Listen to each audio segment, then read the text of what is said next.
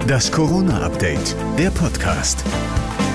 Hallo zusammen, heute ist Donnerstag, der 25. März und hier kommt die neue Folge des Corona-Updates, der Podcast mit dem Nachrichtenstand von 14 Uhr. Ich bin Thorsten Ortmann, hallo.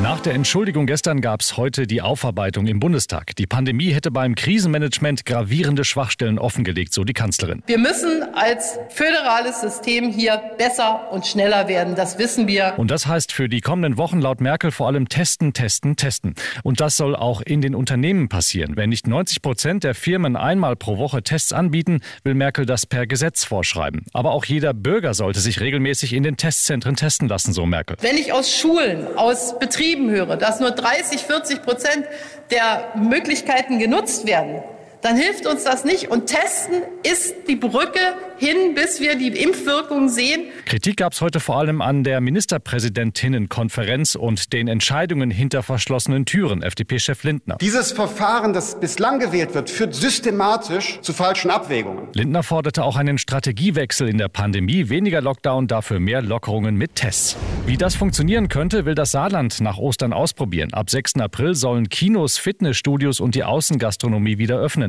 Im Freien dürfen sich bis zu zehn Menschen treffen. Auch Kontaktsport Sport ist wieder möglich.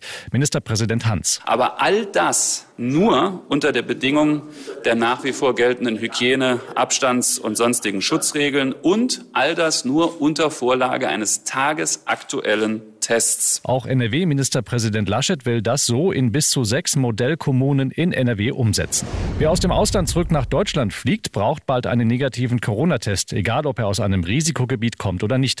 Das Bundesgesundheitsministerium plant einen Erlass, wonach alle Rückreisenden den Airlines vor der Rückreise einen negativen Test vorlegen müssen. Die Testpflicht könnte laut Entwurf schon ab morgen gelten. Ein generelles Verbot für Auslandsreisen könnte dagegen schwierig werden. Bayerns Ministerpräsident Söder glaubt, dass das rechtlich nicht durchsetzbar ist. Die Bundesregierung prüft das aber weiter. Das war das Corona-Update vom 25. März.